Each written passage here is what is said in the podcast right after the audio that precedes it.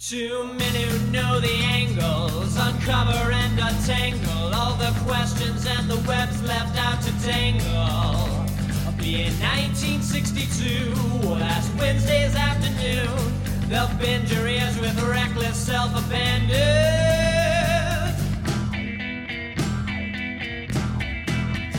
The amazing spider talk. The amazing spider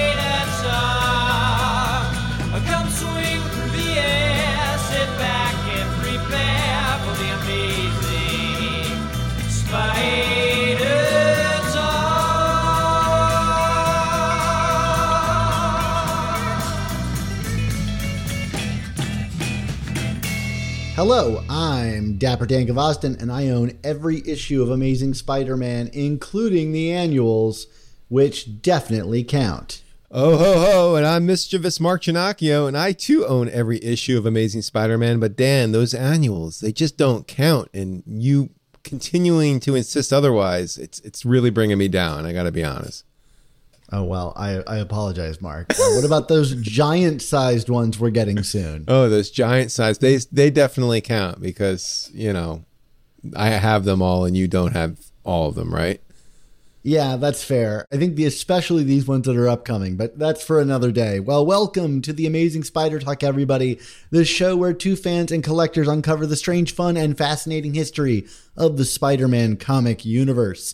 Thanks for joining us for this review episode of the Amazing Spider Talk. Now, Mark, let's hear you butcher some names. Oh, I love to butcher some names. I'm like the name butcherer. That's my superpower, you know. So today on the show, Dan and I are going to be discussing Amazing Spider-Man Volume 5, number 64, Legacy number 865, titled King's Ransom Part 2.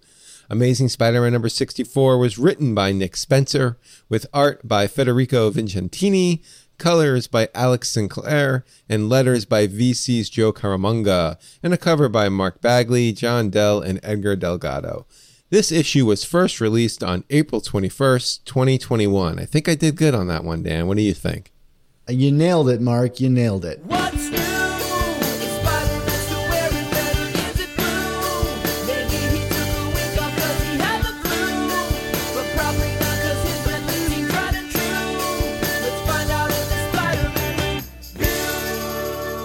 Right. I mean, let's let's talk about some comic here.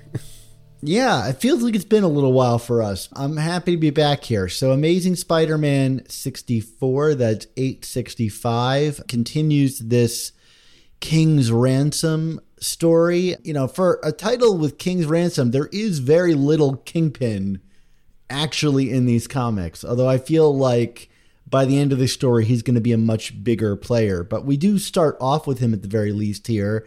So, Kingpin is using Baron Mordo to uh, torture Kindred, which was kind of like a no go for Osborn earlier in the scene. I mean, I mean Norman Osborn. Although, if if Kindred is Harry Osborn, it is a a, a no go for him. Uh, too, yeah, I'm I'd sure. imagine. I'm sure he doesn't enjoy the, the, the torture, right? I mean, you know, it's a no go I mean, there. I- It's interesting because we had Kindred saying like a few issues back, like when he was trapped, like this is exactly where I want to be, you know, and, and it's like maybe he doesn't feel quite the same way uh, undergoing this torture. He was not expecting Baron Mordo to come in, and and we get some kind of weird narration from Kindred, and you know, this is kind of a Spencerism, which is kind of starting a story off with uh, you know, narration captions where you don't really quite know who's talking.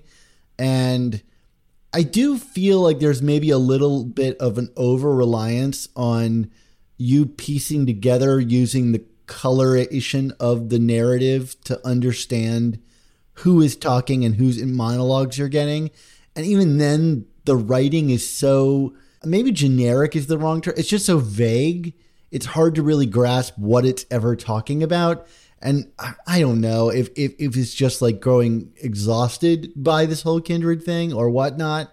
But reading this, I was just like, la la la la. I don't really care. yeah, I mean, uh, t- t- to that point, and this will become pertinent again at the very end of the book. But like, I, I, I have now reached the point in in this comic when Kindred shows up or Kindred is connected to the plot somehow, it it just kind of all grinds to a halt for me, and I I don't care. I mean, he he Kindred is Poochie now, as far as I'm concerned. You know, maybe he needs to go back to his home planet because I just don't care anymore. Like you you you you you blew your shot with Kindred earlier this year to get me to really be compelled here. It's just you know like I just feel like we're we're we're playing the same tune longer and longer and longer. This guitar solo doesn't end. I'm throwing every analogy I can out there. Although I still like Poochie. I think that one's going to take off, Dan.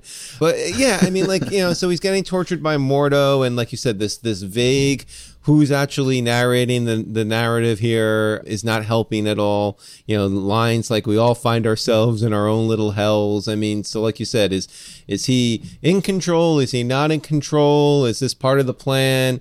It's not clear. Nothing is being done to earn me wanting to know what the you know to get the clar- to gain clarity here. This comic throughout this arc specifically is just so much better when we get away from Kindred. You know, like I like I like to me the the two most frustrating parts of the comic were the opening pages and the last few pages. That's that's where we're at, and I don't know what else you want to say about this sequence, but I would love to talk about what comes afterwards because I actually feel like there's some fun comic in there. yeah, I agree with you. I mean, I, I'll just say generally, and we can revisit this thought at the end. Is my feeling about Kindred is in this early scene, I still don't really understand what Kingpin is after. Is he after the tablet of life and death? Is he after Kindred to restore Vanessa? I feel like there's multiple plans here, and this book hasn't done a good job of like threading the needle for me on like how those things are meant to come together. I mean, I know it's supposed to still be a mystery, but I'm still not even really sure like which MacGuffin I should be tracking most clearly. Like maybe it's meant to be both, right? Like he both sent criminals out after the tablet and meanwhile he's working on kindred and those things are going to come together. But whenever we talk about one or the other it's never really talking about it conjoined with other things. It's talking about it in like an absolute way. So i'm like is he approaching this from two different angles hoping one of them will pay off? I, I just don't really understand it. And so that's really nebulous for me and then, you know, we'll talk later. I'll get into more detail that I think Kindred and his abilities and power set and status is still very nebulous to me. And when you're watching like a horror movie and you don't know the rules of the bad guy and they can just pull any kind of magic trick out of their book, it suddenly feels very unfair. You're just not particularly interested in that. I mean, like, to, to me, that's the appeal of like Venom as a bad guy back when he was a simpler character. It's like, okay, we know Sonics and fire can hurt him. Like that's like, but he also doesn't, you know, disrupt Spider-Man's spider sense. So it's like it's like the rock paper scissors. And here I feel like it's like rock versus like a hundred Swiss Army knives. And I, I just can't get on board with that. Like I, I don't know how to address that. It's, it's just been the, the the flaw with this prolonged arc of many is like you said like there, there, there are no clear boundaries no clear rules and no clear stakes because we just don't know what anyone is truly after here which you know i mean again yeah you, you there's you want to have an element of mystery but like at some point you have to tell people what the story is you want to tell and i don't think spencer is doing that. I don't think he wants to tell us what story he's telling. So i mean you know like I guess if people want to keep trying to guess and keep up, that's on them. But I, am you know, whatever. I'm kind of not as into it anymore. But I like me some Robbie Robertson and Lonnie Lincoln teaming up. So why don't we why don't we talk about them for a little bit?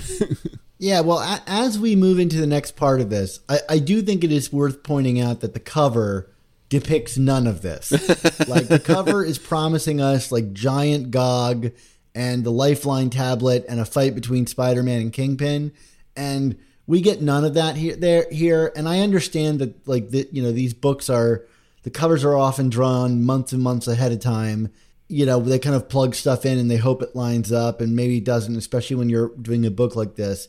But w- with the publishing of all of these new giant-sized issues to conclude both this arc and the next arc, which is like the chameleon conspiracy. I don't know what it is. It's probably some double alliteration. I'm forgetting the title of it. and then you've got, you know, this sinister war that was just solicited. I, I feel like this book seems weirdly on fast forward or like that there's just some scramble going on behind the scenes. And, you know, I don't want to blame one cover, but like the misaligning nature of this and the kind of Mark Bagley of it all. Not this is not an insult to Mark Bagley, but the guy is is known for being quick. And whenever I see him kind of filling in gaps, it suggests to me schedules got shifted and Mark Bagley's trying to like right the ship in, in, in some way. And a cover like this suggests that to me. And I just really want to know what's going on behind the scenes in the Spider office at this time because it just seems so very irregular that we're getting like a weekly book for two months this summer with uh, also giant sized issues and like three major event arcs in a row. I, I just that's so odd for this book, but maybe maybe that's it. Maybe this is the future of what we should expect a Spider-Man title to be like. Oof. Every month there's a dot something a, a, a point issue, right? I mean, is that was that what, we're gonna get soon? Oh. Yeah.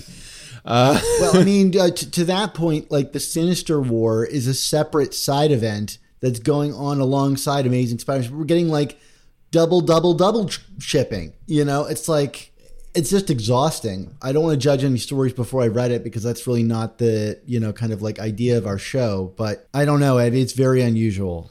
Gird your loins, Dan. With all that said, uh, back back to the plot here we come back to the scene of of Peter's once again exploded apartment.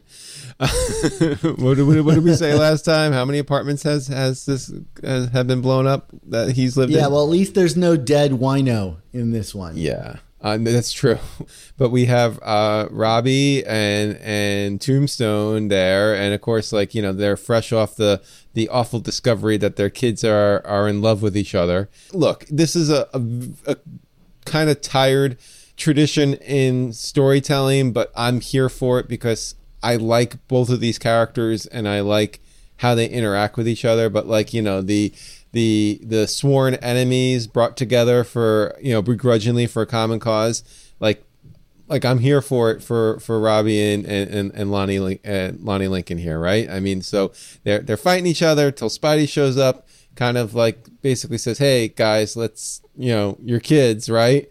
And that kind of like snaps them back into place. And like watching them kind of try and like break down characters like mirage i mean like to me that was a, a true highlight for this for this issue.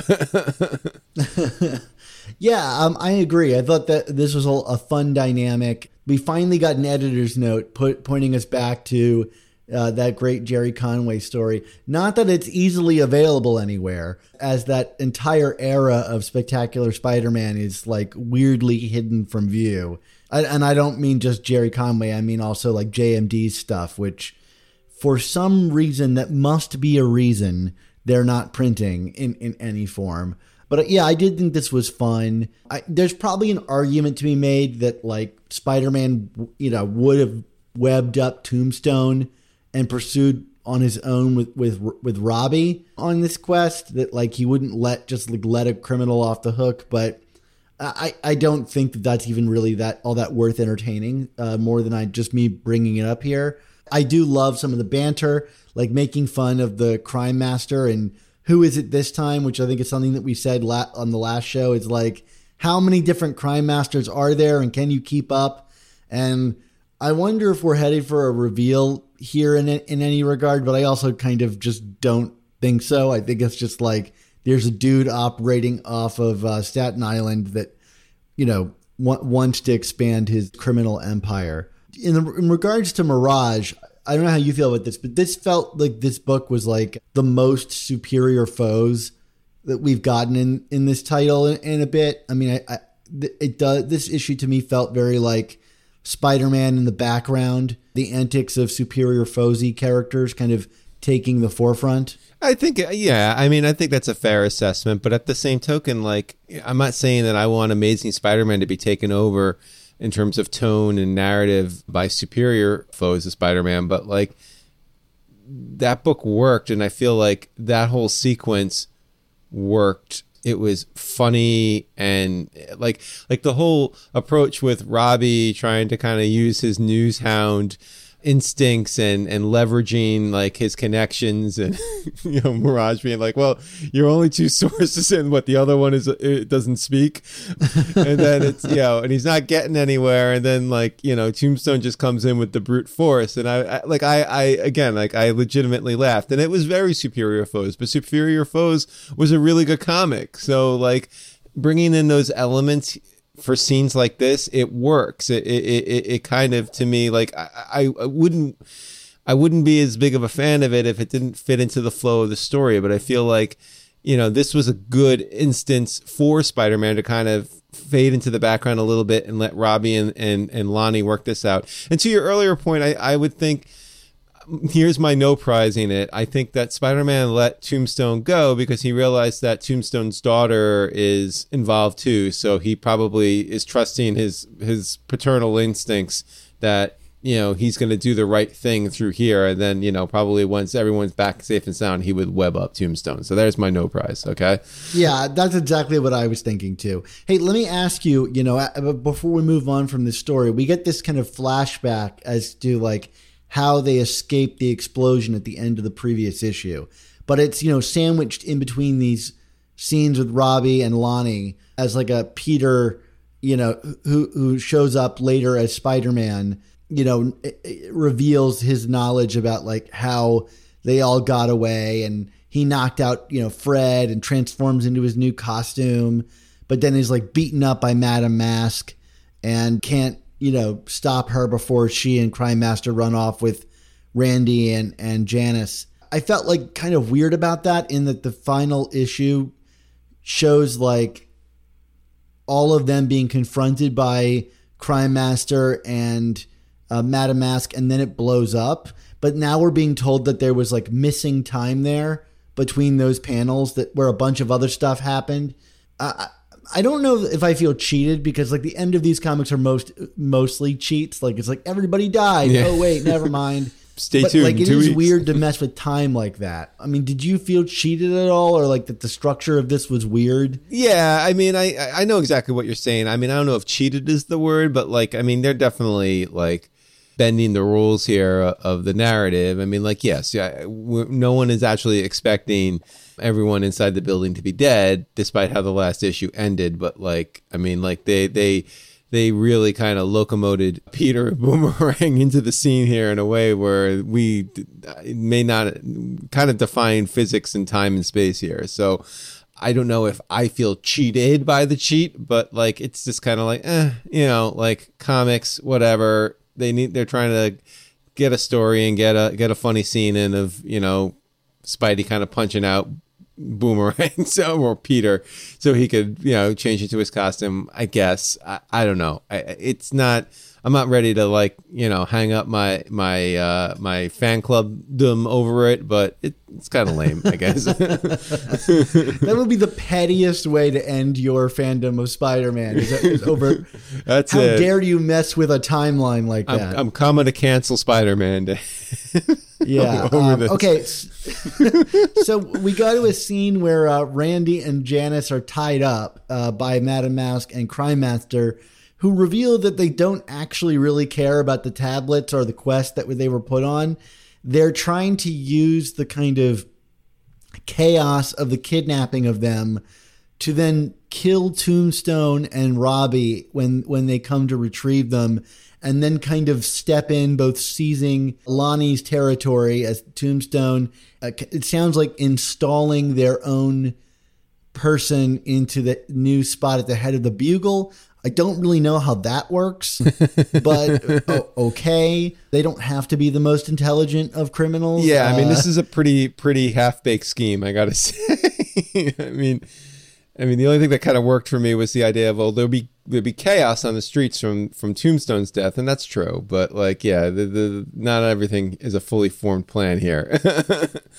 yeah, and meanwhile, Janice is trying to like work Madam Mask with her whole like like syndicate thing, like the all female team. Like, why why why did she go with Crime Master instead of doing a female team up? And and that felt appropriate given that character's kind of criminal history as like girl power villainous. So that that was nice. I mean, it, this issue is very light. You know, I don't really feel that much of a threat from these characters, which I think maybe gets to the whole superior foesness of it, which is like that's the kind of book where like if an anvil fell out of the sky on one of your characters, you might think they'd be okay. I can't really get too worked up by the drama here, um, but I don't know that I'm really meant to. And and that and that kind of brings us to Fred's note to Peter, which I, I, I got to admit, I laughed at this. I mean, it's it's it's so over, it's so over the top and ridiculous. But like, you know, obviously it's meant to be. But you know, it's it's it's it's Fred had uh, a premonition of where the final tablet piece is. You know, he's kind of putting on his best Spider-Man speech here. He can't keep risking it to all these these people. You know, Aunt May and and Randy and, and most of all, sweet sweet innocent Peter. I just I, I laughed at that one. I got to tell you. So he's gonna go at it alone. Yeah, I mean, are we, are we about to say goodbye forever to Fred Myers boomerang? Dan, what do you think? Well, it's funny that you said it. He puts on his best Spider Man here because he's getting kind of a Spider Man arc. I mean, I think we've said that, you know, Peter has not really had very many arcs throughout a lot of these stories. Again, I feel like he kind of feels like a bit of a background character in it. Like, I can't really tell you what his investment in all of this is. But to get that big final moment from Fred, it feels like you know, like like the end with him with his arm off, blasting up. It feels like exactly like a panel you get of Peter swinging off into the city with all these faces of guilt or uh, all the villains that he's about to fight. And it's like, oh, great! So we're gonna see Boomerang like go, go into a situation, a Spider-Man situation, and yeah, there is like a, a you know a sort of foreboding about that, right? Because the the B list characters that do that kind of thing typically things don't work out well for them an image like that to me suggests that like the uh, the conclusion to this King's ransom story, w- whether it's the conclusion to Boomerang as a person in general, I do think that this seems to be setting up the story to be the conclusion of you know the superior foe's redemption saga right? Like if he was a true jerk there he's been slowly becoming more heroic by the end of this. And I'm I'm ready to believe it, but I'm also ready to believe that like master planner boomerang is is being noble, but there's a whole back door that's ready to be explored here, uh, where we pull the big heist on everybody uh, at the end of this. I mean, I just I don't believe that that Fred Myers character is ever truly noble. Yeah, I mean that that that would probably be be on brand for him for for that as kind of the ultimate swerve here. But like you said, there's a little bit of a foreboding feeling to it. Dare I say, some stakes uh, involved. Like you, you're kind of rooting for Boomerang here to to do the right thing, to kind of have his hero moment. We'll see what happens, but the comic doesn't end there, though. Dan, there's more. because and and this is where I think we're going to get into uh, uh, you know like you've been expressing to me the you're, you're upset the kindredness of it all. To me, this scene is just kind of like I have no idea what to make of it, and and, and not I don't know that I like hated the scene. I'm just kind of like, wait, we're going here? Like why are we going here? Right. Well i mean just just just to back it up i mean you know for any of our listeners here who are not following comic book news i mean they were they announced for this summer that there's going to be a, a, new arc sinister war and it's going to involve the sinister six it, it appears uh, or or that sinister six and then some. And also it's going to have otto octavius uh, back uh, in a spider-man book. I mean it was what the end of the Christos Gage Superior run, right, where he he he kind of flipped back into Otto's body in, in another deal with was it with Mephisto? I, am trying to remember the the the parameters was, of his yeah. deal. Yeah, because he was taking on like what an alternative Norman Osborn, I think, or something like that. It's Oh, Correct. Yeah. yeah. That seems that seems so long ago. It probably wasn't. I don't even know. anyway, you know, the Sinister Six and Otto's return to the book. I mean, like that's an event in its own right for sure. You know, what what, what kind of killed me with this teaser, Dan, is well, well first of all, we're, we're, we're revisiting some some familiar artwork inside the cemetery. And you texted me about this saying like well mark you you pointed this out the first time we saw this. And i was like yeah but this is this is one of those times i kind of wished i was wrong. Which was that uh, do we remember which issue it was? Was it the first issue of last remains or it was something like that. And i mean it was definitely an oddly drawn issue but I but I'm not exactly sure which one it was. But it's framed. The page is framed exactly the same way this page is framed, except Otto is replaced with Kindred. Yeah, I mean that's the thing. Like we we are under the under the belief that you know what we are seeing the first time around, not in this issue. What the first time around is what we're seeing is Kindred kind of ripping his way through a cemetery, going through a coffin uh, you even see what appears to be one of his centipede arms uh, ripping something up. But at the time, I said, also kind of looks like Doc Ock's arms, right? and that's what we're seeing here now. It's it's actually Otto ripping through the the cemetery. He's trying to regain his memories because he's got gaps from from the deal that he struck with Mephisto to kind of add the cherry on top of, of all this. You know, he gets there's he gets to one of the coffins. It's empty, so this kind of plays into the empty coffin of Carlie Cooper. I'm assuming is getting brought into this. Not Carlie's coffin. I'm saying the ones that she pointed out were were empty, right? Then on top of that, we have a little uh, kindred centipede crawling out of Otto's ear. So like, you know, and, and it's whispering things to him, and it's like basically it's it's we're, we're, we're, we're as I said at the beginning of the episode here, Dan, we're we're going back to Kindred. Kindred is being linked to every single important thing in this run, and I just I, I just don't know why. Like we have to just make everything about Kindred. Like you know, like it, it, to me, it just doesn't work anymore. Like like again, I hate to repeat myself, but as I said earlier, you had your shot to make me care about Kindred, and you missed completely. You missed you, you, you missed your shot. Like trying to now bring in you know, classic characters, uh, you know, Otto, I'm assuming others in the Sinister Six are going to somehow be getting manipulated by Kindred. Like it, it's, you're just wasting your time. I don't care. Like this is, this is just adding hype to something that you frankly hyped up and then flopped on. So what, what, what could you possibly do to redeem this character at this point in a way where all of a sudden I'm really going to like buy into the the the importance and stakes of this character. I, I feel similarly, but with a, a little bit of a difference because, like, I, I, thinking back on post Last Remains, I enjoyed that one issue where it was like Peter, you know, talking to MJ, and we saw Kindred, and and the one where uh, Peter goes to confront Liz, and they find the goblin stuff in Harry's closet. Like those were additional wrinkles to the kindred mystery that I was really interested in because they seemed related to the information that we already had. This to me feels like a continued expansion on that into a whole other realm that I'm like, I don't know that I want to see this story expanded again. I just want to see a conclusion to this story. You know, maybe it was there all along in that image that we saw. I don't know what the implication of this mirrored pages? Does it mean that the kindred we saw tearing up graves before was actually kindred tearing up graves and this is Otto doing something similarly?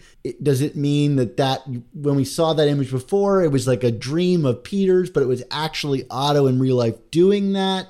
I'm not really sure what what it means. I will say I think I had a different interpretation of the very end of it is I don't think that Kindred is in Otto's head yet. He gets in it at the end of the issue. I think it's it's the centipede crawling into his ear. Then that leads me to wonder what brought Otto to that grave. And like it says, Otto, he says out loud that he was guided there by gaps in his memory, which would the gaps would be like Superior Spider-Man.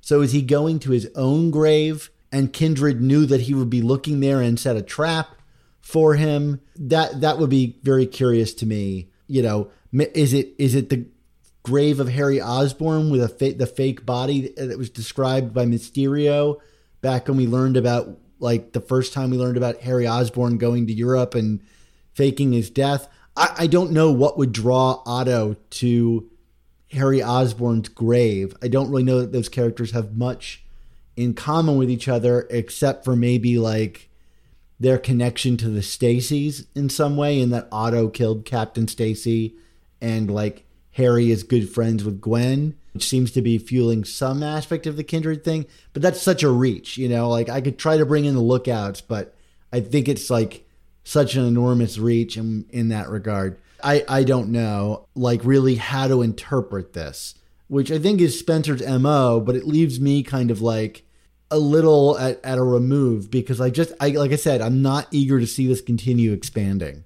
I'm not eager to see it either. I, I like I said, for me, it's just this insistence. I mean, you know, since the very first issue of this run, you know, we we introduced this character, and you know, we we we are getting the sense that this character is just pulling all these strings, but you know, to the point you were making earlier, we we still don't know what the rules are. We still don't know what the extent of his powers are. I mean, it's not even about I mean, you know, okay, yeah, I, have given up on the idea of, of it's not about the who, but like we still don't know enough what, you know, or how or why or anything, you know, like it's it's it's been 64 issues and we're still we're still kind of barely into this story and you know, maybe per your other speculation, this is starting to reach some kind of conclusion soon and I just don't see how, if that's the case, how any of this can reach any kind of satisfying way. You know, like where where things feel fleshed out and and well explained and well documented and well justified. To me, it just feels like it's like going back into the '90s and being like you know, well, you know, we're kind of we're kind of sputtering along on this story. Let's throw Venom and Carnage in it. You know, like that's what the, that's what Kindred feels like to me right now. I feel like it's just well, like or or even Superior, right? Where it was like, okay, well, we this thing is going well, so let's throw Venom into it. You know, and I think that's where you saw Superior really sputter is these you know, Venom showed up, the Goblin showed up. I mean, I, I, and those are the stories that I think the least of from right. that era. Yeah. Yeah, well, right, but like it's it's just, like I said, it's just this like lack of trust of being able to tell a story without an attraction. I guess I don't know, but like is Kindred even an attraction at this point? Like I don't, you know, like Kindred is only an attraction because people say he's an attraction, but he's not. What has he done that makes me care about whether or not this character showed up? I mean, heck, at least Venom and Carnage when they showed up in their heyday would beat the crap out of Spidey and and you know really pose a threat. Like I mean, you know, even even everything that happened between Kindred and Spider Man, like we don't even know what was real or not. like it just kind of felt like a like a like a dream state for the most part. I want everybody, I want all these writers to go back and read the Menace storylines from Brand New Day. Like that's how you do one of these mysteries. Like that might be one of the truly only satisfying reveals in these books because it made sense. It was short. We got to it eventually. It was connected to our characters in some way. It was connected to the larger world in a way that was meaningful to everybody. I know people like to rag on Brand New Day, but like that that to me is so endlessly more satisfying than than any of the stuff that we're we're getting right now in terms of mystery elements. And maybe it's just that Spider-Man has really moved too far into these mystical realms and and it's gotten too weird and and I just appreciated the more grounded approach of the Menace thing.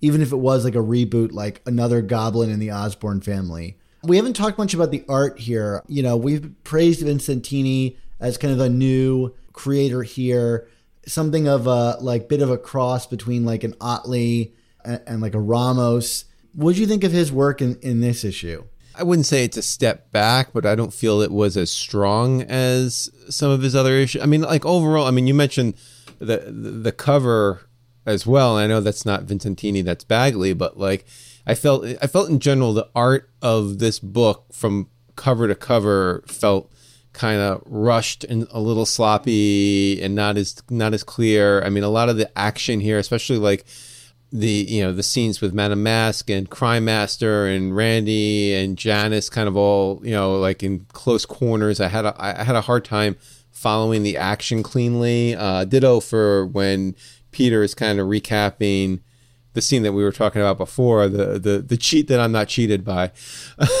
like you know, there, there's some things kind of lack some visual clarity to me, and I, I, just feel like there was some sloppiness to them, and and and which was kind of unlike Vicentini's earlier work on this book. Yeah, I know exactly the moment that you're re- referencing where Peter gets like blasted by Madame Mask. There's just like so much going on in that page. I was like, I, I just couldn't piece together who was moving where. And I think also being kind of unmoored in time and putting together how that fit into the narrative of the previous issue really, really threw me off. I felt like his line work was a little bit thinner here and less, there's less rendering than we had seen before. Like I think about the cleanliness of the MJ reveal that he did back during Last Remains versus the kind of like really busy, quick pencil work here.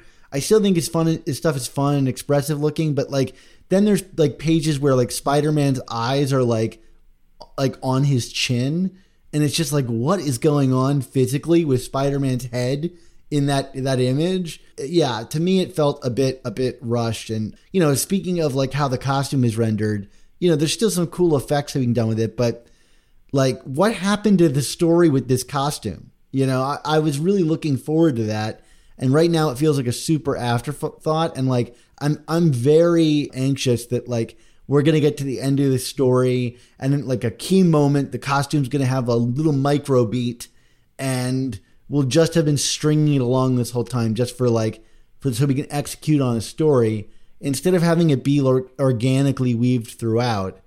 Uh, we feel like we we introduce something and like okay, no more costume fun. uh, and I found that a little bit disappointing. And I think even like was either in the intro page or or like in one of the earlier recaps of the story, like it felt like they were setting up the costume to play a part, and then like you said, yeah, the, the costume is just a complete non-factor of this entire comic. So, you want to get into some grades on this? I'm still kind of feeling my grade out. Actually, what are you thinking, Mark? I, yeah, I'm gonna give it a B minus. Uh, I think I was probably what like a, I think B last time. I mean, I, I I think this was a little less compelling than the last time out, but like again, I I do like the scenes with Lonnie and and and Robbie and the Mirage thing made me was was a, was a highlight for me. The the Fred note at the end. I mean, you know, but you know, obviously there were some other things going on here that, that kind of knocked it down a, a, notch or two for me. So I'm going to give this one a C plus just because it, it doesn't really feel like a, like a very meaty entry in this story. Like I said, I enjoy all those things, but it felt a lot of kind of like either like table setting or like slight increments forward. And I just, and I also felt like there was a real lack of Peter and his voice in this one. And that always is something that I, consider when I when I'm giving a grade. So uh, C plus for me, but but you know, like I enjoy it more than maybe that grade sounds like. yeah. Anyway, now I'm like really hedging. No, no, no. Stick with it, Dan. Stick to your guns. Okay. Stick to your guns. All right. Well, it is that time, time for all good things to come to an end. So we want to say thank you to you, the listeners and viewers, for tuning in to this episode of the Amazing Spider Talk. Yeah, this episode was edited by Rick Coates with production support from Andy Myers. Our artwork comes handcrafted by artists Ron Frenz, Sal Buscema, and Ray Sumser. Our theme songs were produced by Rylan Bojack, Tony Thaxton, and Spider Madge.